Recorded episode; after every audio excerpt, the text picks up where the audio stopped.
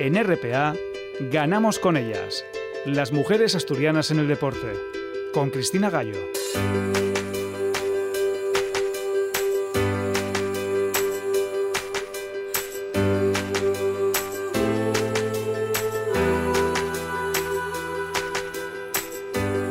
Abrimos esa ventana que la Radio del Principado de Asturias ofrece cada domingo a las mujeres del deporte y esta semana nos preocupa lo que vemos a través de esa ventana.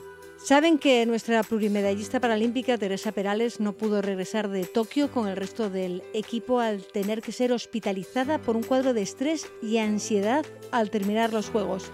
El Comité Paralímpico emitía un comunicado oficial esta misma semana informando de que un avión medicalizado la traía de vuelta a España a quien en menos de un mes deberá recibir su galardón como Premio Princesa de Asturias de los Deportes, aunque ahora creo lo importante es su salud. Y el caso de Teresa Perales nos ha llevado a abrir este programa con la psicóloga deportiva Daniela Pérez, con la que hemos hablado ya en otras ocasiones, porque la proliferación de estos casos empieza a ser preocupante y queremos que ella, como especialista y como experta, nos, nos cuente cómo, cómo lo está viendo y cómo lo está viviendo. Daniela, Buenas noches, ¿cómo estamos? Buenas noches.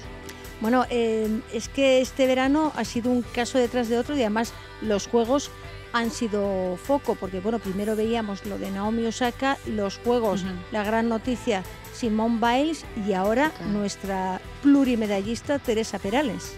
Eso es, yo creo que, que esto responde a, a, todos estos años atrás y a todo lo que se viene haciendo eh, con, la psicología y afortunadamente con, todas las necesidades psicológicas, no solo de los deportistas, sino también de otros profesionales mm, de alto rendimiento. Entonces, afortunadamente se está dando mucha visibilidad, se, llevan años, se lleva años trabajando sobre acabar con ese tabú o con ese estigma asociado a todo el trabajo psicológico y yo creo que todos eh, nos estamos permitiendo sentir, nos estamos permitiendo decir y por lo tanto esto está llegando a la sociedad en, uno y, otros contextos y en el deportivo por supuesto los, Juegos Olímpicos han sido un, visor importante para, este tipo de, de, cuestiones, claro. Entonces, lo, por lo que estás diciendo, y yo creo que deberíamos verlo así, más que como una, una preocupación, que también hay que preocuparse, evidentemente, sobre todo lo que hay que hacer es ocuparse, es darle normalidad y ver que el problema de salud mental es como la lesión de un tobillo o que me he roto un dedo. Tengo un problema que tengo que afrontar, pero ahora por lo menos hemos conseguido que sea visible, ¿no? Eso es. Yo lo veo desde efectivamente ese prisma positivo y optimista de cara al futuro, porque esto ha existido siempre y el problema estaba cuando estaba encubierto por las federaciones, por las instituciones, por, por nosotros, ¿no? En primera persona no nos permitíamos sentir ni decir y, y, esto no estaba, no estaba porque como no era visible tenía que mm. ser invisible para que, y afortunadamente ahora se está normalizando, está aceptando y por lo tanto nos estamos permitiendo trabajar todas estas cosas que inciden no solo en el rendimiento deportivo, sino todos los procesos que lleva consigo un deportista de alto rendimiento. Claro, porque esto ahora están compitiendo, pero esto puede afectar para el resto de su vida, que es lo más importante. Por supuesto, eso es. Es decir, la carrera deportiva eh, es un proceso y, un proyecto pues a, largo plazo y, y, mm. todo ese trabajo tiene que estar desde el principio y se tiene no solo tenemos todos y la sociedad que tomar conciencia, que afortunadamente eso ya se está dando, sino también poner los recursos para que desde el primer momento y en función de y adaptado siempre a la disciplina, al tipo de competición, al, tipo de competición de, prueba, pues oye, se trabaje de una manera concienzuda y a medida, claro que sí, y dándole el, el espacio que necesita. Pues vamos a darle el espacio que necesita también para entender todo lo que está pasando. Vamos a dedicarle un programa completo en el que vamos a abordar esta situación, contando por supuesto contigo, Daniela, como psicóloga y también con entrenadoras y deportistas que nos puedan ayudar a entender lo que está pasando y sobre todo lo que se está haciendo o lo que no se está haciendo por la salud mental en el deporte. Pues Daniela Pérez, gracias por este apunte, pero ya nos citamos para ese programa completo dedicado a la salud mental en el deporte. Fenomenal, os agradezco mucho que creéis también estos, estos espacios. Muchas gracias, nos vemos pronto. A ti. Desde aquí esperamos que Teresa Perales se recupere lo antes posible y que podamos verla en directo en el Teatro Campo Amor recibiendo su merecidísimo premio Princesa de Asturias de los Deportes. Y tras este importante apunte, nos metemos en materia porque esta noche vamos a hablar de Baltu, la lucha autóctona asturiana que está recuperando la Federación Asturiana de Lucha. Nos lo va a contar todo la presidenta de la Federación, Belén Rodríguez de Alba, y una balteadora, Sofía Blanco. Hablaremos también con María González Busto, árbitra de baloncesto asturiano que acaba de ascender a categoría FEB y tendremos espacio para el balonmano porque ha empezado la Liga Guerreras Iberdrola y el próximo fin de semana comienza una división de honor plata que este año tiene a cuatro equipos asturianos en liza. Nos lo contará todo, como siempre, Andrea Martínez y contaremos además con la veterana portera del Unicaja Gijón, Raquel Álvarez. Comenzamos. Contacta con el programa a través del correo electrónico ganamosconellas.gmail.com.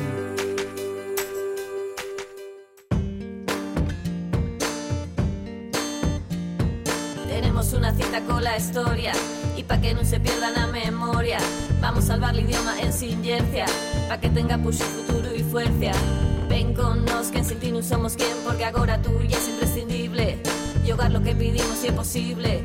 Si tiramos todos del mismo centro este el momento va a ser ahora. Queremos te conoces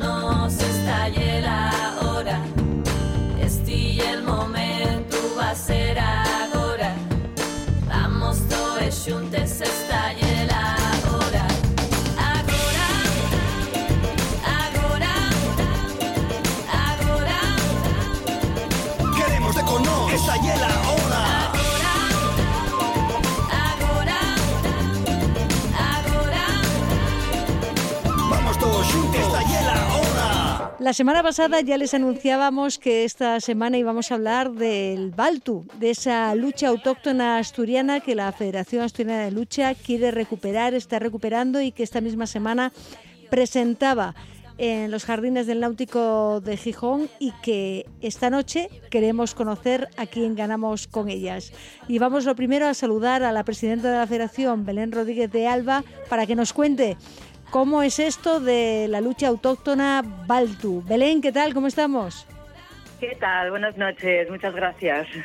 Bueno, el Baltu, eh, está, ¿la teníamos en un cajón escondida o, o, cómo es que ahora hemos conseguido que os hayáis puesto a recuperar esta lucha autóctona?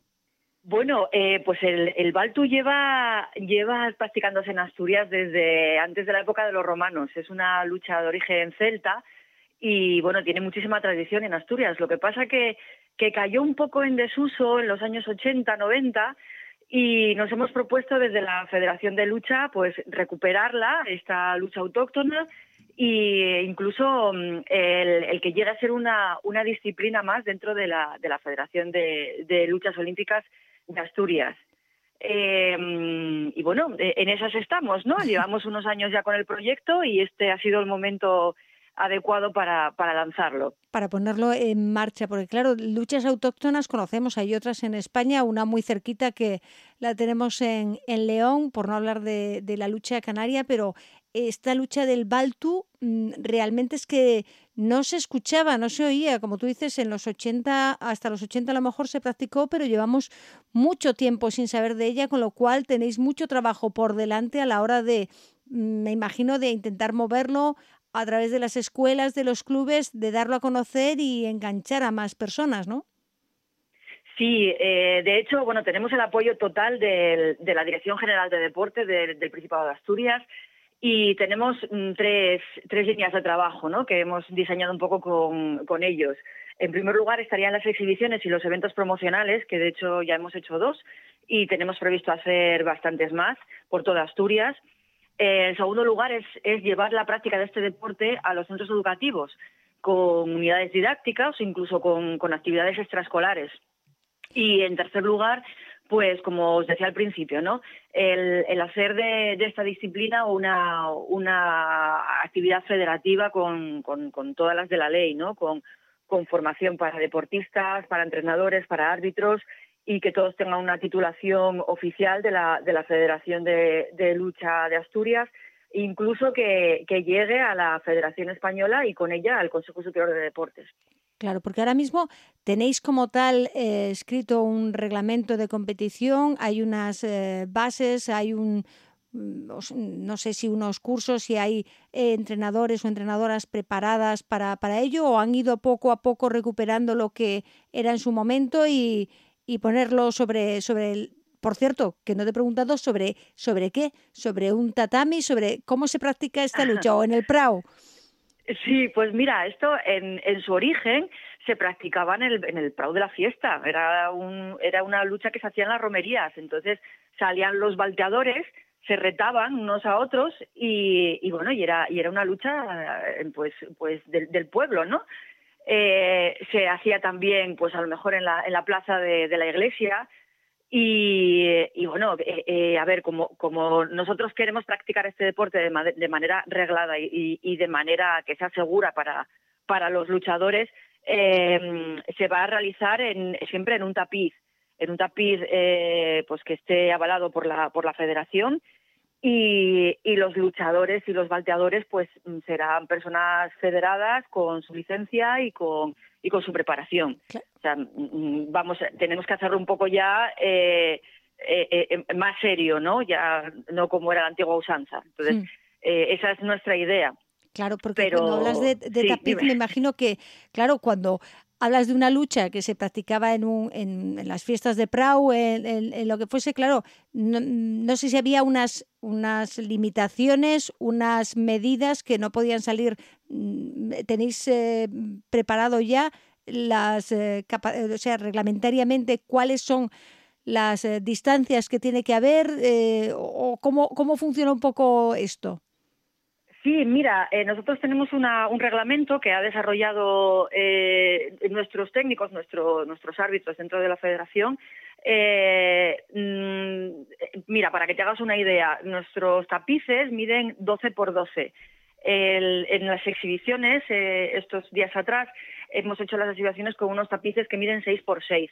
Entonces, depende del sitio, depende un poco de la ubicación, depende de la situación, eh, los tapices pues a lo mejor serán más grandes o más pequeños, pero bueno, es para que os hagáis un poco una idea de las, de las medidas. Esto uh -huh. antiguamente pues se dibujaba en el, en el suelo, un círculo, eh, la arena o en el prado y ahí era donde, donde se desarrollaba la, la lucha. Y ahí, y ahí iba. Y, bueno, pues vamos a hablar con una luchadora, bueno, con una balteadora, ¿no? Que es como habría que llamarla, porque tenemos también, evidentemente, a mujeres que se han, se han puesto manos a la obra también a hacer esta lucha a Baltu y recuperar todo lo que podemos de esta, este deporte que es nuestro, que es de Asturias, que es de aquí y que tenemos que sacar adelante. Y ella es Sofía Blanco. Sofía, ¿qué tal? ¿Cómo estamos? Hola, buenas noches, ¿qué tal? Bueno, eh, balteadora, ¿no? Balteadora, eso es. Balteadora. ¿Y cómo, cómo llegas tú a, a esto de la lucha Baltu? ¿Cómo la conoces? Bueno, pues yo eh, principalmente lo que hago es judo y pues a través de, primero nos metimos con el sambo, nos metimos así un poco en la federación de lucha, dándonos a conocer con judo, sambo y luego llegó el Baltu y pues como somos un club que nos apuntamos a todo, pues dijimos pues al Baltu también. Al Baltu también. y tú que, que, que vienes del, del, judo y luego del sambo, eh, ¿cuál es la, cuéntanos, cuál es la principal diferencia para ti con el Baltu? El Baltu tiene una característica fundamental que es el agarre. Eh, en judo, por ejemplo, hay muchos agarres diferentes, pero en Baltu siempre tiene que ser uno concreto, que es así el abrazo del oso con un brazo por encima y otro por debajo de la axila, y siempre tenemos que estar así cogidos. Mm. Entonces yo creo que esa es la principal diferencia con el, con el judo. Pero te, parte así, para que yo me haga una, una idea y quien nos esté escuchando también, primero os dais el abrazo del oso y luego a ver quién puede tirar a quién. Eso es. El combate empieza cuando los dos nos agarramos así como el abrazo del oso, y a partir de ahí empieza el combate. No nos podemos soltar en ningún momento, uh -huh. entonces la lucha va a partir de ahí, a partir de ese, de ese agarre. Vale, empiece ese, ese toma y daca, ¿no? De ver quién es capaz de voltear a la otra a la otra persona y, y así y ya se gana, ¿no? A la, a la, primera que le tiras o se gana o, o va sumando puntos.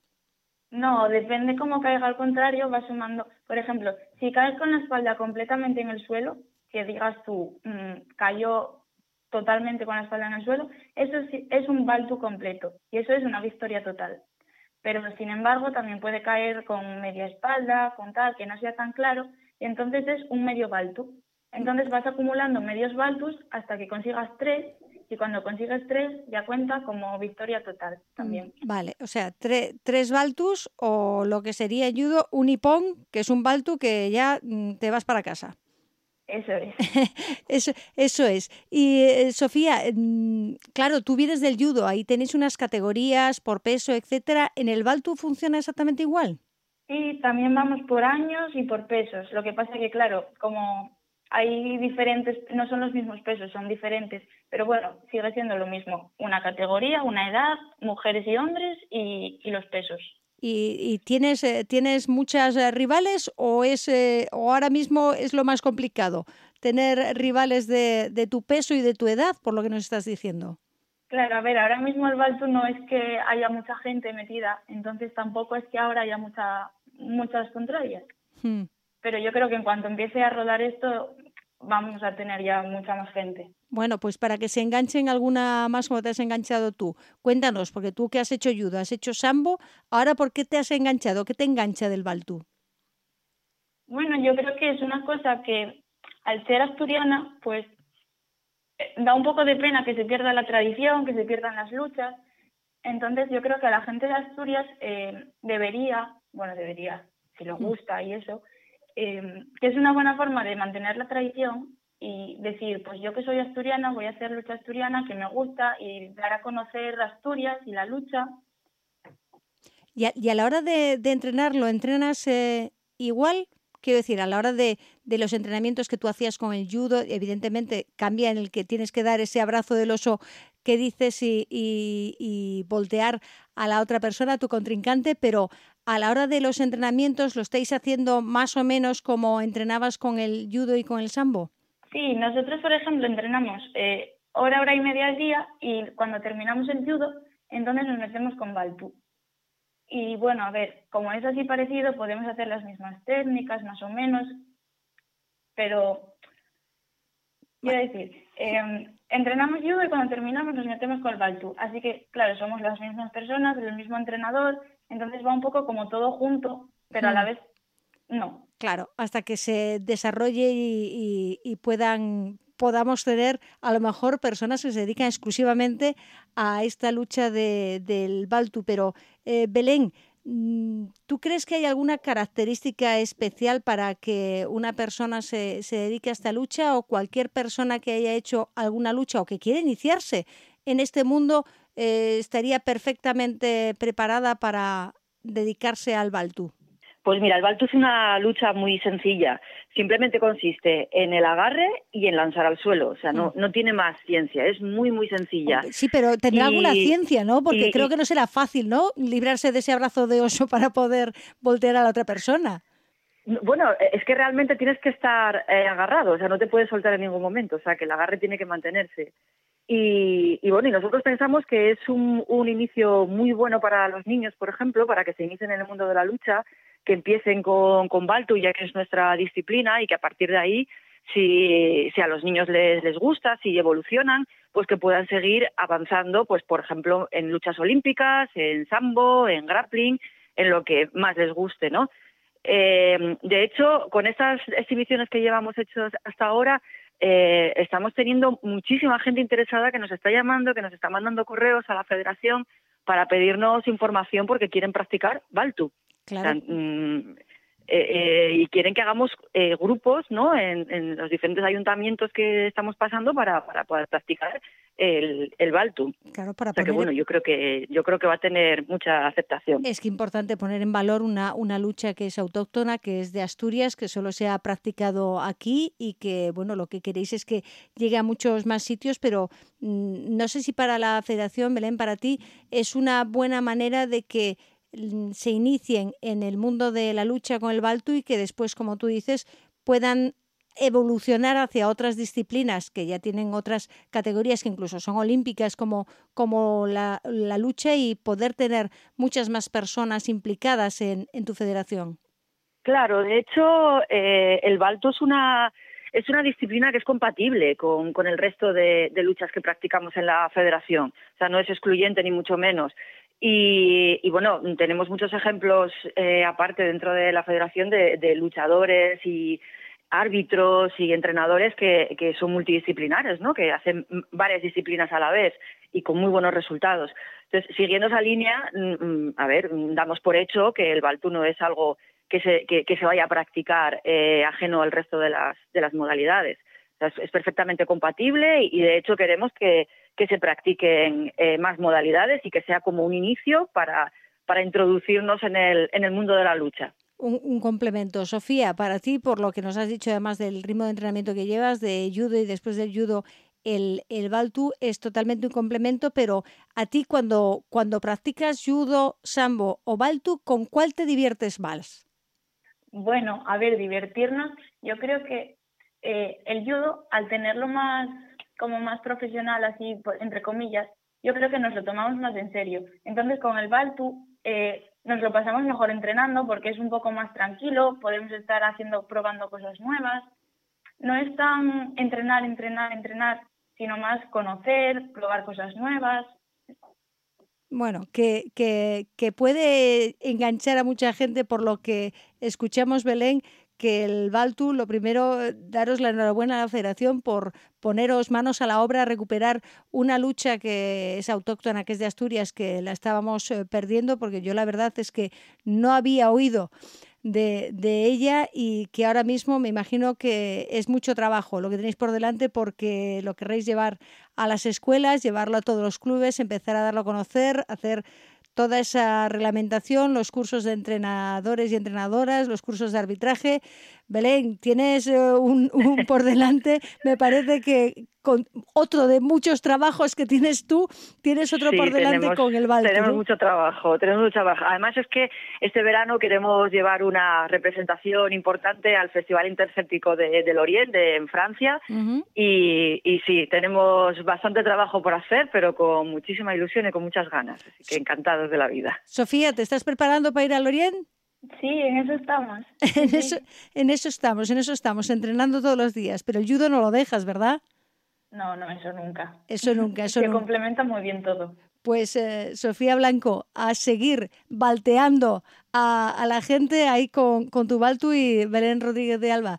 Gracias por uh, traernos esta lucha autóctona de, de nuevo aquí a nuestro presente y que esperamos tenga un maravilloso futuro y que pronto veamos, ya no en las fiestas de Prau, sino en muchos uh, tapices y, y, tatamis, a balteadoras y balteadores disputando y celebrando con esta fiesta que parece no un poco festiva que es la lucha de Baltu pero que seguro que va a crecer. Gracias a las dos por atender nuestra llamada. Muchas gracias, gracias. a ti. Agora, agora. Imos todos juntos,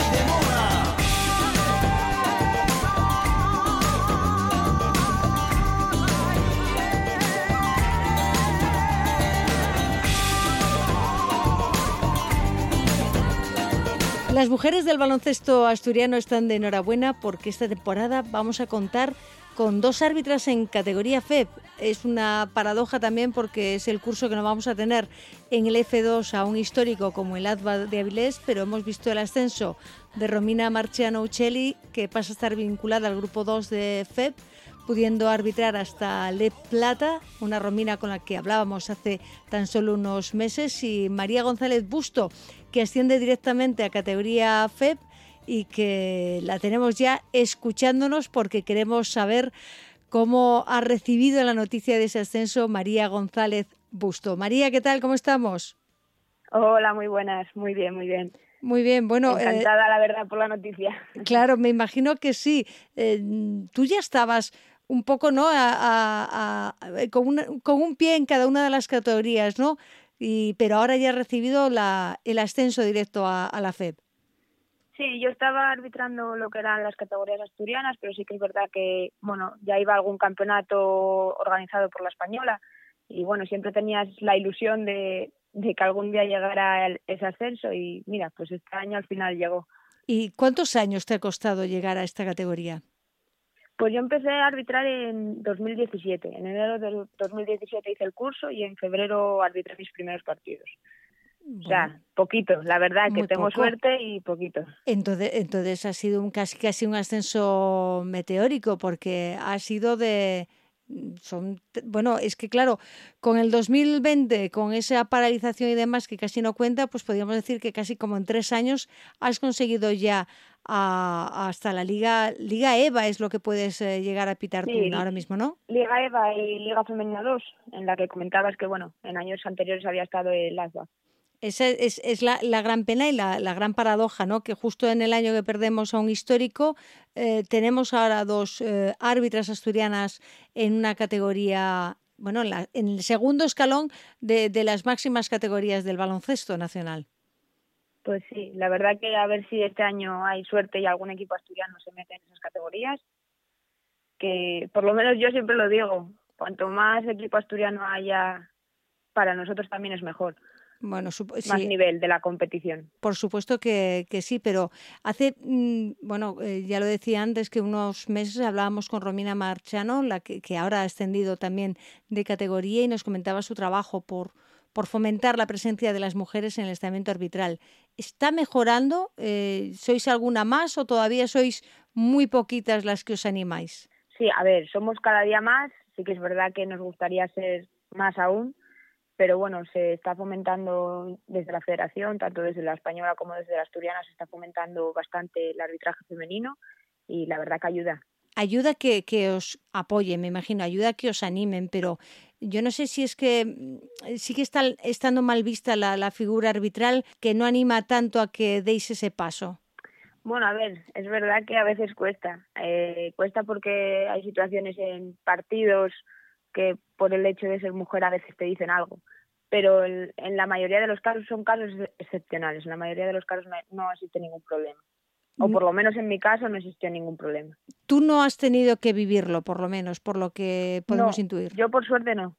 Y, y desde tú dices que bueno en 2017 hiciste el curso pero en 2017 me imagino que cuando empezaste empezaste abajo en las categorías de, de iniciales de base no sí sí tú empiezas se empieza pitando pues benjamines alevines son las categorías que se empiezan pitando pero y antes de, de pitar también jugabas yo jugaba yo jugaba pues hasta hasta ese año que hice el curso, esa temporada sí que la acabé jugando, de jugar, pero después ya dejé de jugar y me centré, por decirlo de alguna manera, en el arbitraje. ¿Te centraste en el arbitraje porque te llamaba más la atención? ¿Te habías cansado de, de jugar o te parecía que podías dar mucho más al baloncesto desde ese otro lado? Bueno, eh, simplemente un poco falta de motivación como jugadora y encontré pues en el arbitraje otra forma de ver el baloncesto que me gustaba y pues dije pues a ver si por aquí va la vencida. Eh, claro, es que muchas veces perdemos a, muchas mujeres en ese paso, ¿no? Porque tú has dicho que dejaste de jugar por falta de motivación, pero al menos quisiste seguir vinculada a tu deporte, al, al, baloncesto, dando el paso de hacer el curso de, de, árbitra, pero muchas veces simplemente pierdes la motivación y dejas de hacer deporte, porque al final para arbitrar también tienes que estar en forma, ¿no? Sí, sí, a ver, al fin y al cabo somos deportistas.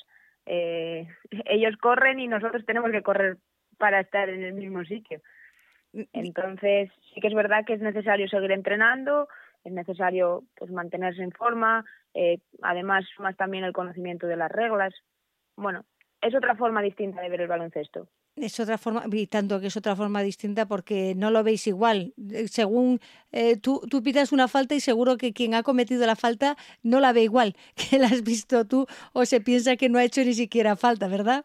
Exactamente, exactamente. De hecho, a mí me pasaba cuando era jugadora. Muchas veces no entendía las decisiones. Y, y, y ahora que eres árbitra y, y, has dicho cuando eras jugador no entendías las, decisiones, ¿no piensas que eh, a, todas las, las personas que, que, juegan un deporte, en este caso el tuyo, el baloncesto, que, que, que son jugadoras o jugadores, no deberían hacer un, un cursillo básico de, de, de, arbitraje para que se den cuenta realmente de lo que significa arbitrar y que conozcan realmente las reglas para que entiendan cuando tú pidas lo que estás pitando?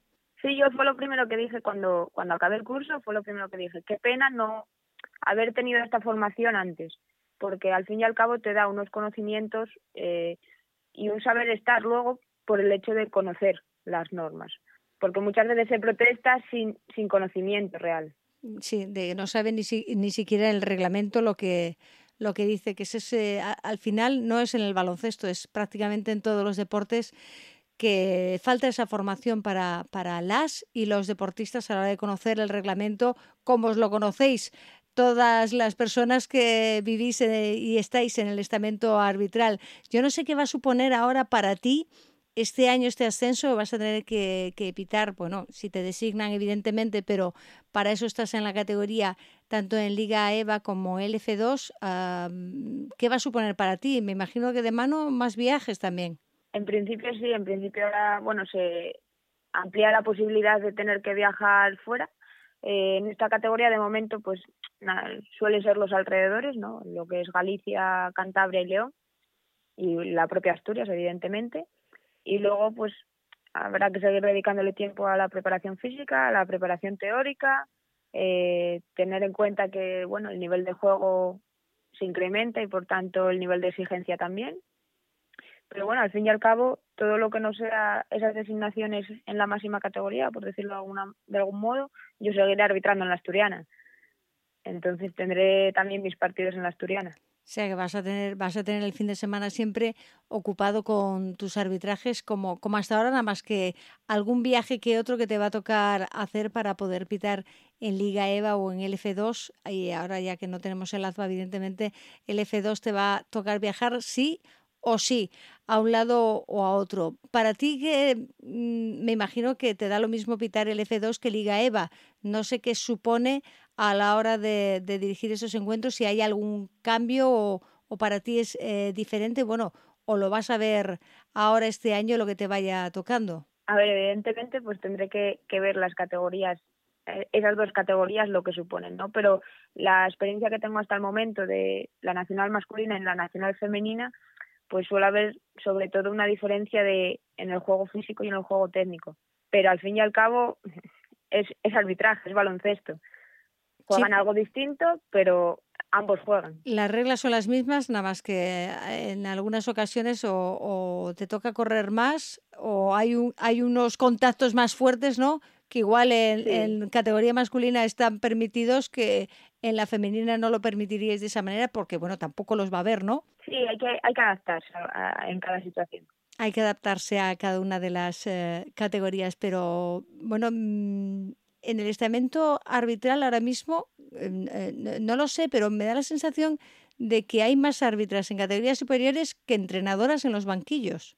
Pues es muy probable. La verdad, yo tampoco te sabría decir números, pero, pero es muy probable. No sé si eso lo, lo ves, yo no sé si de alguna vez te habías planteado lo de ser entrenadora o tú cuando viste lo del lo del silbato y el mundo arbitral, ya tuviste muy claro que lo que querías hacer, seguir en este deporte era como árbitra. Yo tuve una experiencia hace, antes, antes de ser árbitro, tuve una experiencia como entrenadora y la verdad que creo que lo de entrenar no es lo mío. Ah. Mm, ¿Pero qué te tocó? ¿Minibásquet o qué categoría te tocó entrenar? Sí, yo empecé, yo empecé en Alevín, entrenando un equipo de Alevín. Y, y bueno, es eso, probar distintas cosas y al final pues me quedé con el arbitraje te quedaste con el arbitraje. ¿Y tú has tenido algún referente femenino en el deporte? Eh, bueno, sí, a ver, siempre se tienen, por ejemplo, en el arbitraje, como jugadora, por ejemplo, como jugadora tenía como referente a Marta Sergay. Mm. Y en el arbitraje, pues, por la gente que conozco y demás, pues Yasmina, eh, Esperanza, Mendoza, eh, aquí en Asturias, pues evidentemente Romina. ¿Es para ti importante tener esos eh, referentes? ¿Crees que, es ¿Crees que es importante para que haya más mujeres como tú, otras chicas que se sumen a este evento arbitral, que os vean, que estéis ahí en la cancha y que, y que vean que ellas también pueden dedicar a, a este mundo? Sí, sí, está claro. A ver, ver, ver gente, pues eso, mm, otra chica, otra mujer que consigue llegar a, a ciertas categorías, eh, bueno, consigue lo que se propone, ¿no? Pues siempre nos sirva a las demás.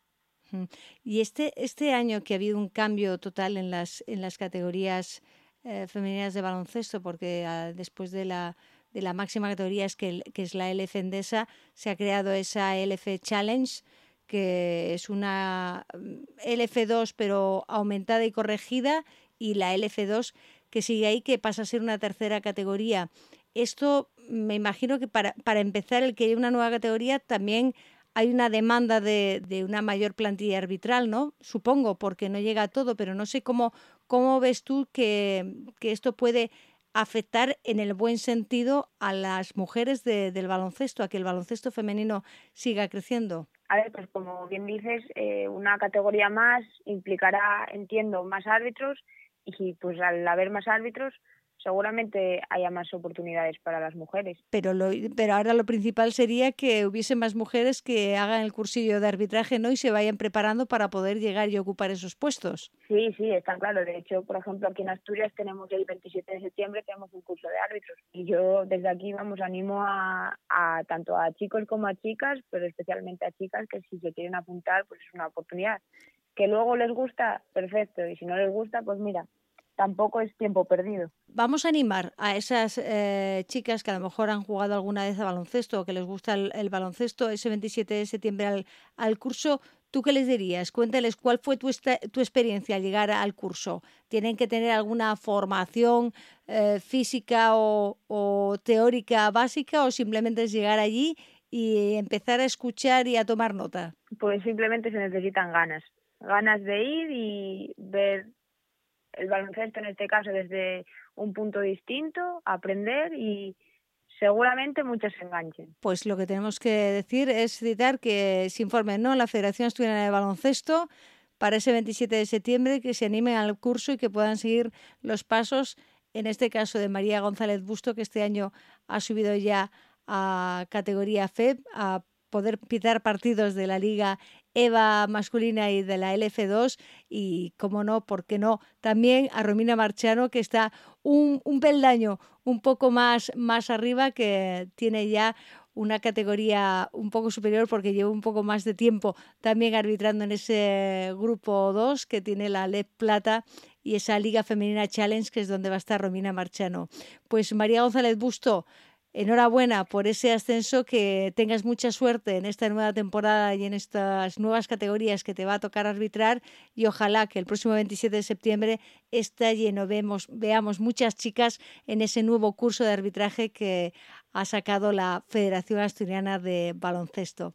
Gracias María y suerte. Muchísimas gracias. Sigue la actualidad del programa en nuestra página de Facebook Ganamos con ellas.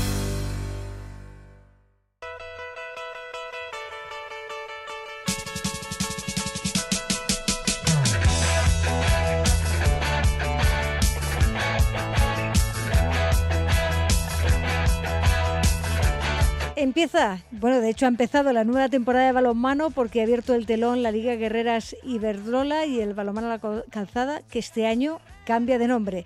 Ahora tenemos al Unicaja Banco Gijón, pero poco más ha cambiado porque cuando acabó ya casi que no había ni acabado la, la última temporada, la pasada temporada, Cristina Cabeza había renovado en bloque el bloque principal de la plantilla y luego anunciaban esos cuatro fichajes que tenemos en la presente temporada, pero para eso tenemos a nuestra experta Andrea Martínez para que nos cuente cómo está el mundo del balonmano asturiano. Andrea, ¿qué tal? ¿Cómo estamos?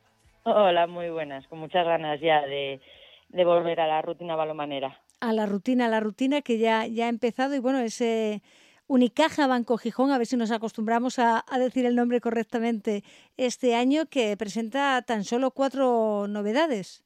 Bueno, eso, pero son, yo creo que son cuatro chicas más. Lucy, la portera juvenil, que ya es exclusivamente senior. Eh, yo creo que son cuatro o cinco niñas que van a aportar mucho, ¿no? Han sido capaces de mantener el bloque principal. Eh, estas cuatro nenas más Lucía son jovencitas, pero ya tienen experiencia en División de Honor y, y yo creo que van, van a ayudar mucho a, este año al Unicaja.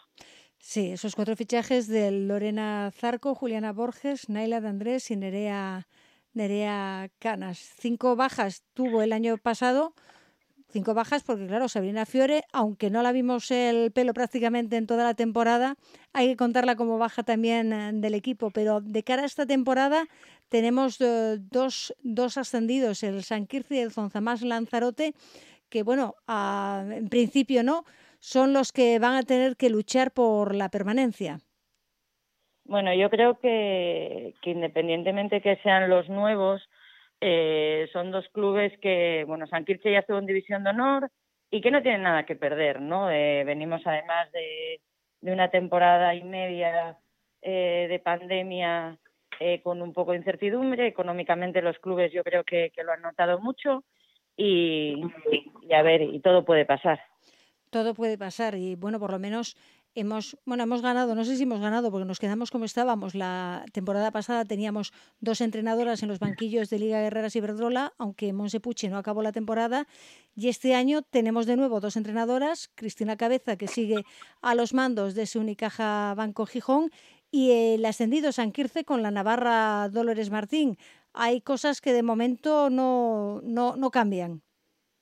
Bueno, como te acabo de decir, económicamente está todo como muy mermado, ¿no? Y bueno, eh, sí es verdad que, no somos muchas las mujeres que nos atrevemos a dar un paso hacia adelante y no son muchos los clubes los que nos dan la oportunidad. Pero bueno, yo creo que mantener por lo menos el mismo número de temporadas anteriores no está mal y hay que ir poco a poco pues eh, siguiendo sumando mujeres en, en la cabeza principal de los equipos.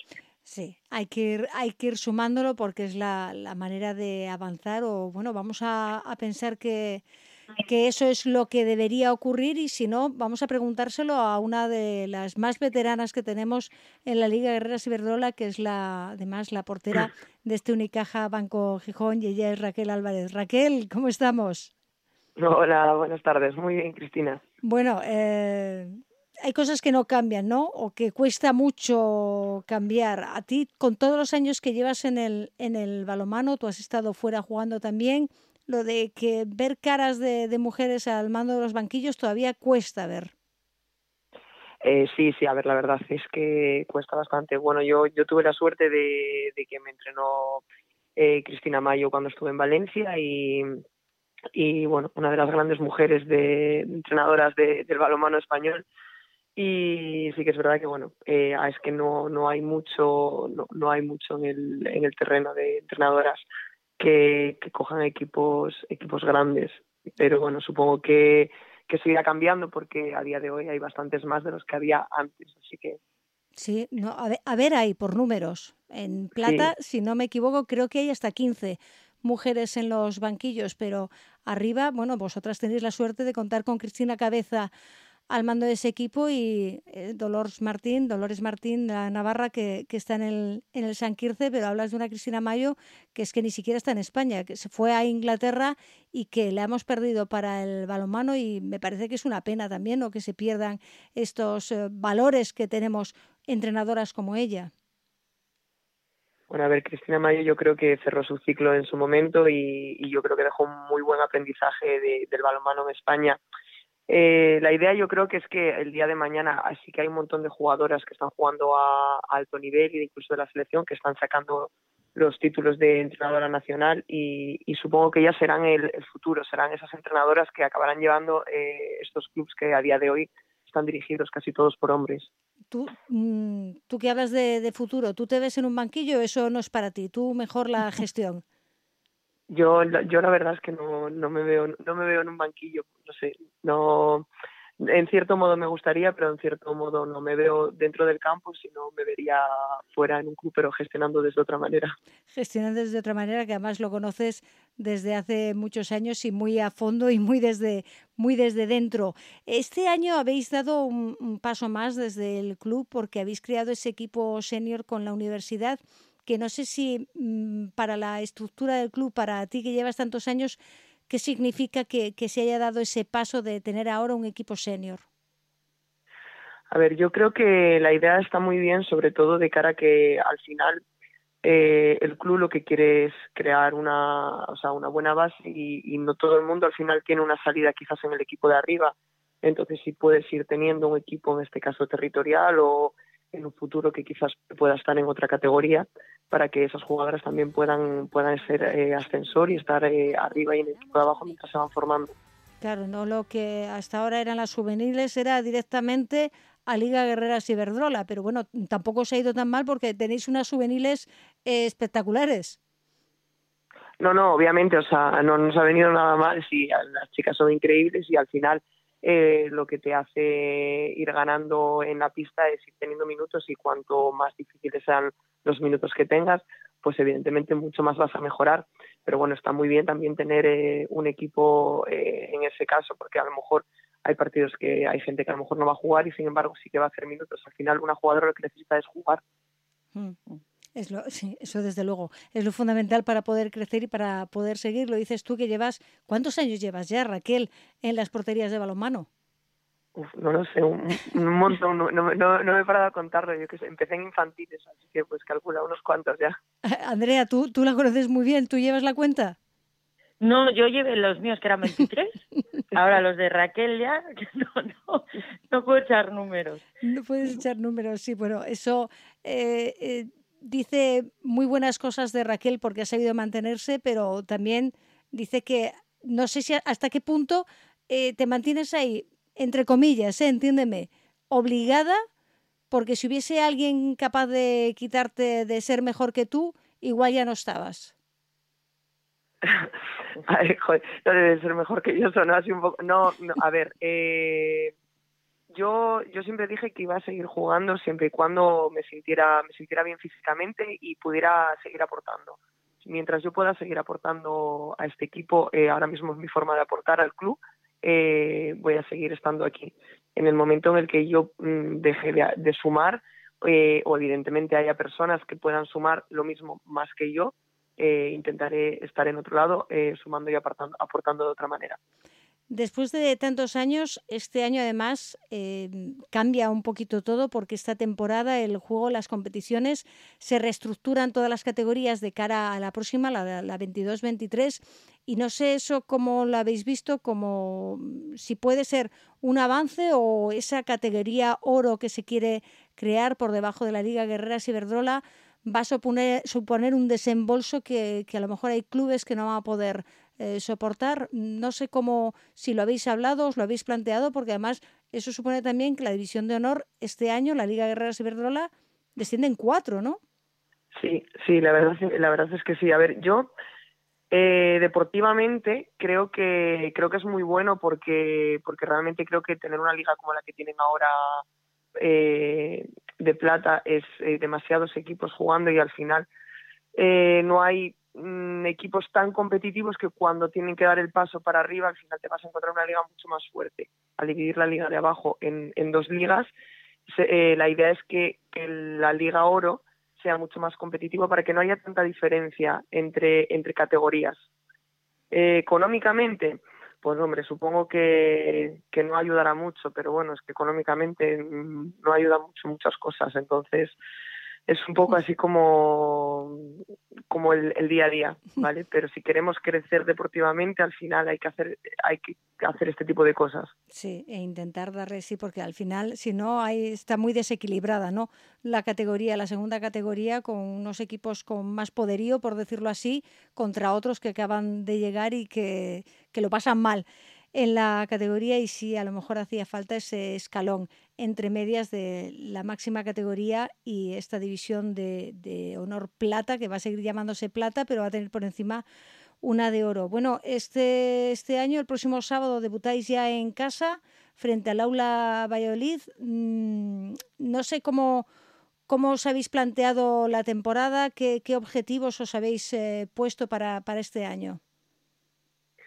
Eh, a ver, eh, obviamente los objetivos, eh, obviamente es mantener la categoría, seguir creciendo, intentar quedar lo más arriba posible.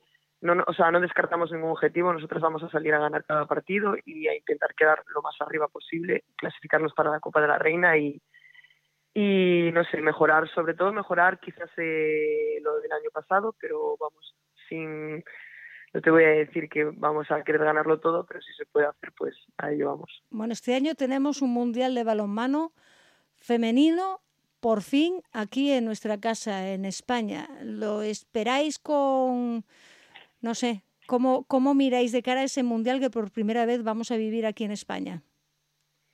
No, no, no sé qué decirte. El, tema del Mundial que se juega en España está muy bien. Este año el tema de que hace nada acaban de destituir al seleccionador. Hmm Eh, complica un poco también, no sé cómo, cómo estará ahora mismo la selección después de, de, las Olimpiadas, que tampoco fue lo, que, lo que se esperaba. Y tiene muy poquito tiempo para prepararlo. Yo espero que, bueno, que jugar en casa sume y, y que tengamos, o sea, que se consigan buenos resultados, pero pero no, ahí no sé muy bien qué, decirte sobre eso. Habrá que ver, habrá que acercarse a las fechas de diciembre y ver realmente cómo evoluciona. Ya para terminar, Raquel, no me puedo aguantar preguntarte por la reivindicación de este verano de las eh, jugadoras noruegas de balomano playa.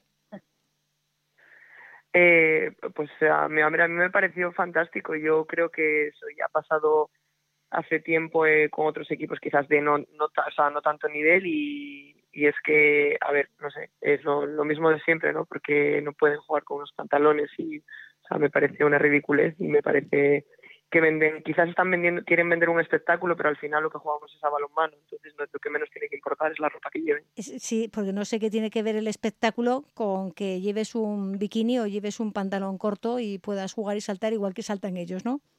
Exactamente. Exactamente. Raquel, gracias por atender nuestra llamada. Mucha suerte y ojalá, bueno, dentro de lo que se pueda, que no sé cómo está ahora mismo el aforo de público en el pabellón de la arena, el próximo sábado tengáis a todo vuestro público a partir de las 7 de la tarde para veros en vuestro debut en casa en la presente temporada ante el Aula Valladolid. Vale, pues nada, muchísimas gracias.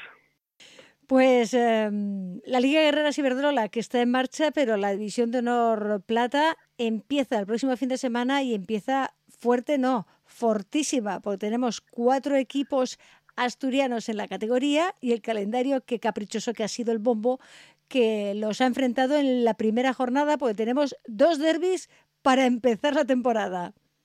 Sí, la verdad que, los dos equipos carballones se enfrentan en Vallovín el, el sábado por la tarde en casa de, la Unión Financiera Vasoviedo y el domingo por la mañana juegan en Siero, eh, Siero contra el Balomano Gijón y, ya empieza a haber chispas en esta, esta Liga de Plata. Va a haber chispas, chispas, porque claro, el, el, último convidado, porque ha sido invitado a la categoría, es el, el base Oviedo, que no había conseguido el ascenso, pero al final, como ha habido una renuncia, consiguió meterse en la categoría, pero es una categoría que, como comentábamos antes con Raquel, va a cambiar por completo. No va a ser la misma categoría que conocíamos hasta ahora y van a tener que luchar porque si quieren estar en esa categoría de oro, para empezar, tienes que jugar la fase de ascenso. Sí, la verdad que, va a ser una temporada muy muy diferente. Eh, yo creo que además con, con objetivos completamente diferentes por parte de cada club. Eh, yo creo que Oviedo Balonmano Femenino va a intentar seguir estando en, la lucha por, por los puestos de ascenso y los otros tres clubes, bueno, pues intentar mantener la categoría, ¿no? Además, eh, especialmente el balonmano Gijón, Sierra han perdido gente importante y bueno, eh, hay que ir viendo cómo, cómo van transcurriendo jornada tras jornada para ver al final los objetivos reales de cada club. Claro, porque tendremos que ver en, en, juego estos primeros partidos para ver realmente quiénes son esos equipos que van a optar por, por luchar por el ascenso directo a, División de, Honor. Bueno, la División de Honor, por cierto, que ahora se va a llamar Élite. Liga Iberdrola, quién va a poder ascender directamente, pero si no, quién va a quedarse en esta categoría, nueva categoría eh, de segunda división que se va a llamar División de Honor oro. Qué complicado nos lo están haciendo cada vez, pero por lo menos para los equipos asturianos sí que podemos decir que si no me falla lo que se aprobó en la asamblea este verano, los dos mejores terceros de la Liga de División de Honor Plata tienen una plaza en esa División de Honor Oro, con lo cual igual podíamos tener chances incluso sin tener que jugar la fase de ascenso. Sí, pero al final yo opino lo mismo que decía Raquel hace un momento, ¿no? Eh, deportivamente va a ser un paso hacia adelante, pero hay que tener en cuenta que económicamente lo que va a suponer para estos clubes eh, no estar en división de honor y afrontar gastos, sobre todo de desplazamiento, para ir a toda España. Entonces, bueno, mm. eh, ojalá tengamos a, a, dos equipos asturianos ahí arriba. ojalá sigamos creciendo en número en División de Honor Plata de, clubes asturianos femeninos, pero bueno, también yo creo que, tenemos que tener un poco de cabeza y, no gastar antes eh, lo que no tenemos. Claro, sí, porque esa división de honor oro hay que explicar que va a ser un único eh, grupo, un único grupo de 12 equipos, no como hasta ahora, que están divididos en cuatro grupos y, y que, bueno, quitando que el grupo asturiano siempre le tocan todos los equipos canarios, porque este año vuelve a tener tres, luego hay desplazamientos más, más cortos a Cantabria o a Galicia, pero ahora va a ser un único un grupo de 12 equipos, con lo cual es casi en cuestión de viajes, de presupuesto, mm, casi casi como tener un Liga Iberdrola. Sí, no, está claro. Y, hay que tener en cuenta además que, que, los equipos canarios van a seguir estando tanto en plata como en, en la Liga Oro, ¿no?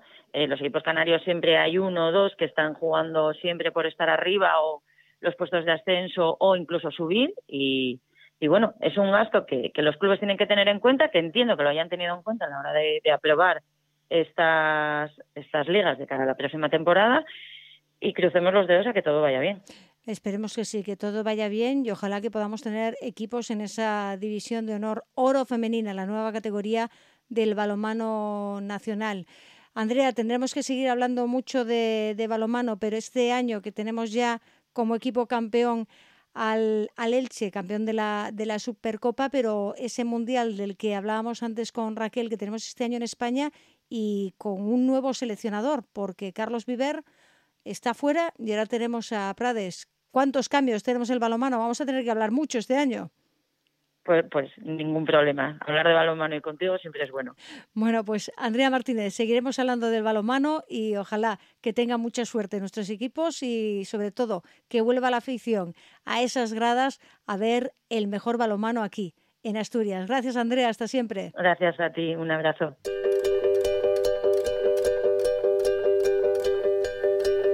Con el balomano cerramos, aunque por cierto que el 30 de octubre tendremos en Gijón un clinic de balomano organizado precisamente por el balomano La Calzada y del que vamos a hablar en detalle en los próximos días porque queda más de un mes para este clinic. Antes, aunque lejos, en Valencia se celebra el simposio Mujeres y Deporte. Será el próximo jueves 23 de septiembre y habrá una completa jornada para pulsar cuál es la situación actual de las mujeres del deporte tras estos Juegos Olímpicos y Paralímpicos de Tokio. El simposio va a contar con interesantísimas participantes como Conchi Bellorín, adjunta a la Dirección General del Consejo Superior de Deportes, la capitana de la Copa Federación de Tenis, Anabel Medina, la directora de la Vuelta a Valencia Fémina, Silvia Tirado. Va a participar también la presidenta de la Real Federación Española de Salvamento y Socorrismo, Isabel García Sanz, que es una de las dos únicas mujeres que preside una federación española. La otra es la asturiana Asunción Loriente, presidenta de Remo. Otra de las grandes, grandísimas referentes de la gestión deportiva estará también en este simposio de Valencia.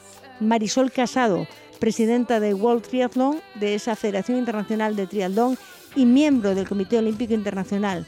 Va a ser todo un lujo poder escuchar en directo a la única mujer que ha conseguido presidir una federación internacional durante cuatro legislaturas consecutivas.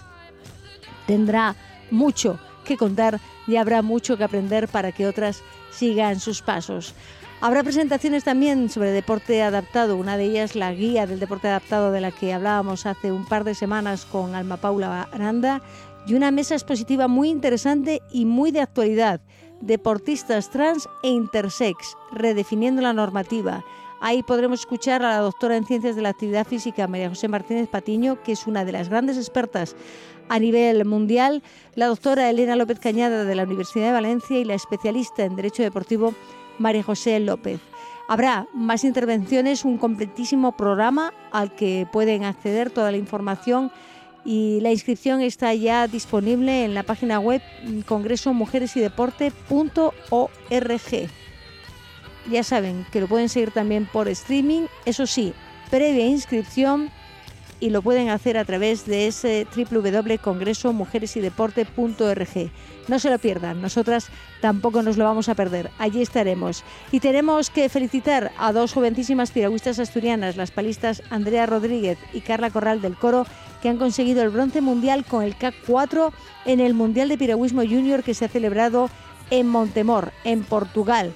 Junto a Carla Bey y Laura Sierra en SK4 han conseguido la medalla de bronce por detrás de Hungría y Alemania. Tendremos que hablar con estas jovencísimas palistas y también con dos jóvenes regatistas que están poniendo en marcha ese nuevo proyecto de la vela asturiana. Deva Pérez y María González Pereira que el 24, mm, 25 y 26 de septiembre van a disputar la final de la regata de la mujer en Vila García de Arousa. Pero eso será la próxima semana. Ahora les dejamos con los saludos de Marca Unedo en el control de sonido y quien les habla, Cristina Gallo. Cuídense mucho.